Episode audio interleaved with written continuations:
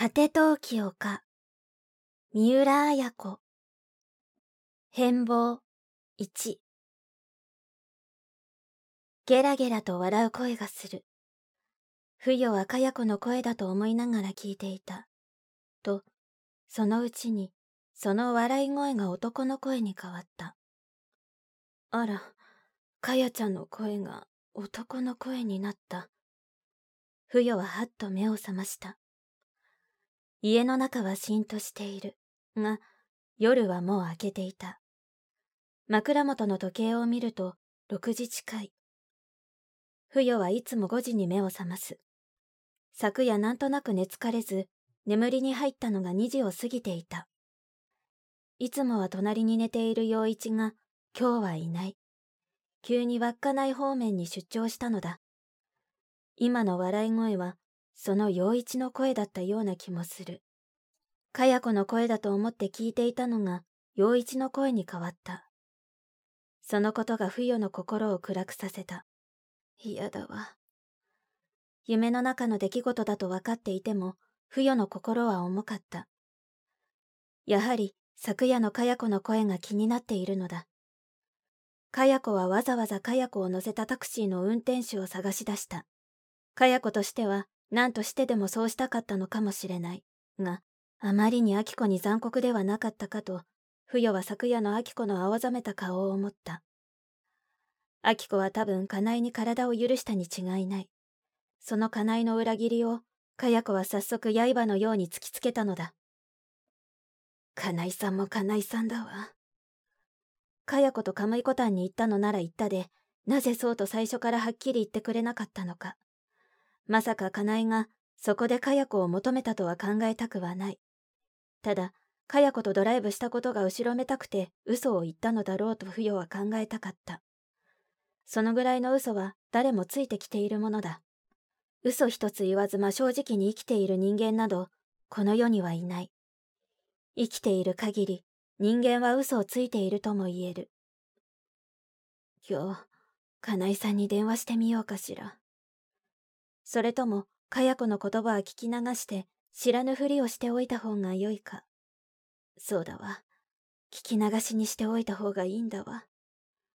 秋子にもそのぐらいの嘘は、咎め立てするほどのことではないと言って聞かせようと不与は心に決めた。表の方でトニーの吠え立てる声がする。新聞配達が来たのだろう。厚い緑のカーテンを開けると、朝日がさっと部屋の中に差し込んだ。この瞬間が一日の中で冬の最も爽やかな瞬間だ。いかにも新しい一日が始まるという感じがする。だが今日は違う。心が重たいのだ。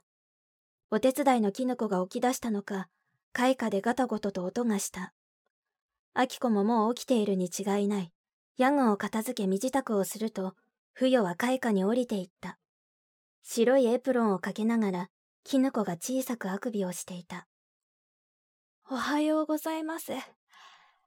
昨夜はなんだか寝苦しかったですわね。本当にね。絹ちゃんも寝苦しかった？自分だけが寝苦しい夜だったのかと、不与は思っていたのだ。ええ。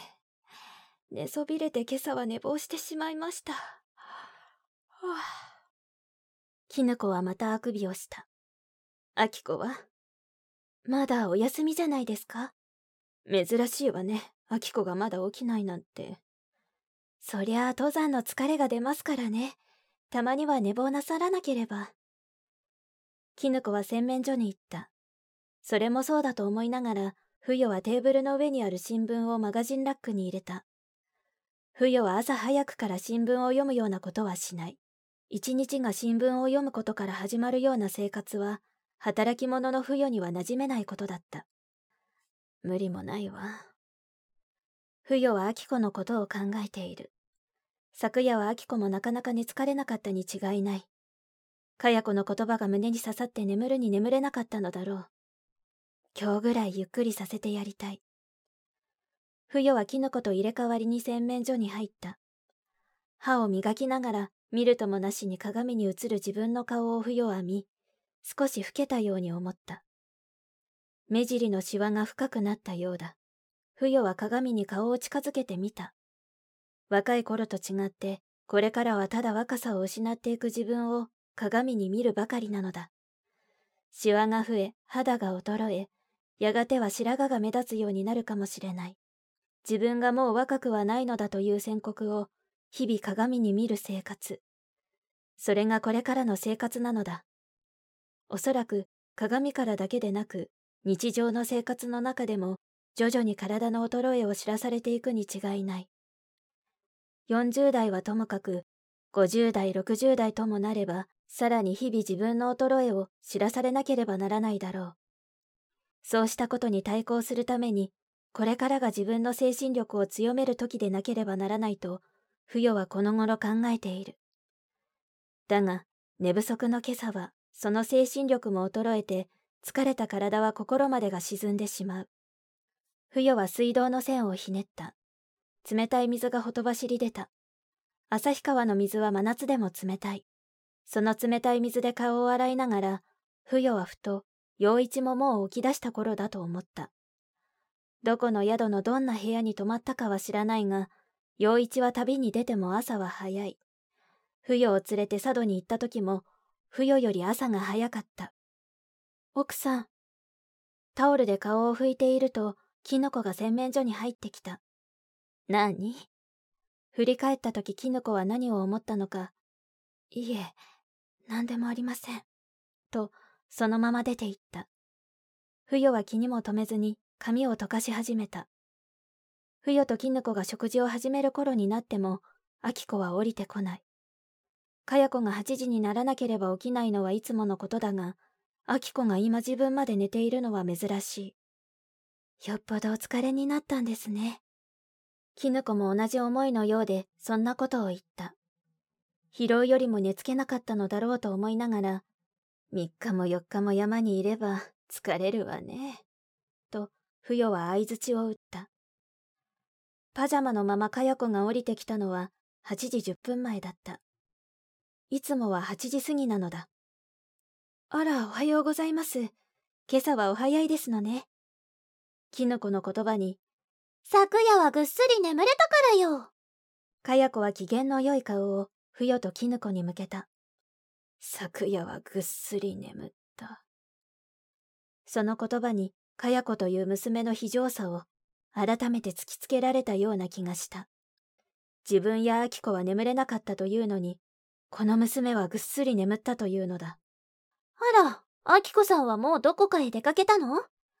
かや子は顔も洗わずにソファーに座り、マガジンラックから長官を出した。ふよもきぬこもそれには答えずにキッチンに立った。相変わらず交通事故が多いわね。気にも留めずに、かや子は言う。毎日毎日、交通事故のニュースばっかり。面白くもおかしくもないわ。そうですか。でも事故に遭った人たちは大変でしょうね。言いながらキヌコはテーブルにトマトサラダやトーストを運んできた。もしこの交通事故がなかったらどんなことを書くつもりなのかしら。かや子はつまらなさそうに新聞を4つに折って洗面所の方に行った。交通事故のことがなければ、かや子さんの悪口でも書きますよね。きぬこは小さな声で独り言を言った。ふよが聞きとがめて、きぬちゃん、そんなこと、とたしなめた。きぬこはちょっと舌を出して、だって本当ですよ、奥さん。きぬこは、かや子よりあきこの方がずっと好きだ。あきこは掃除でも料理でもどしどし手伝ってくれる。かや子は自分の食べ終わった食器を下げることさえめったにない。パジャマ姿のまま朝食を終えたかや子が2階へ上がってしまっても、あきこはまだ降りてこなかった。どうしたんでしょうね、あきこさん。そうきぬこが言った時はもう10時を過ぎていた。昨夜一晩中眠られずに今朝5時頃眠ったとしてまだ5時間しか眠っていない。昼までぐっすり眠らせておこうと不与は思った。その不与に、眠たいのよきっと。奥さん、今日は眠たいだけ寝かせてあげましょうよ。キノコが言って洗濯を始めた。小説、果て陶器丘、集英社文庫。朗読、七瀬真由。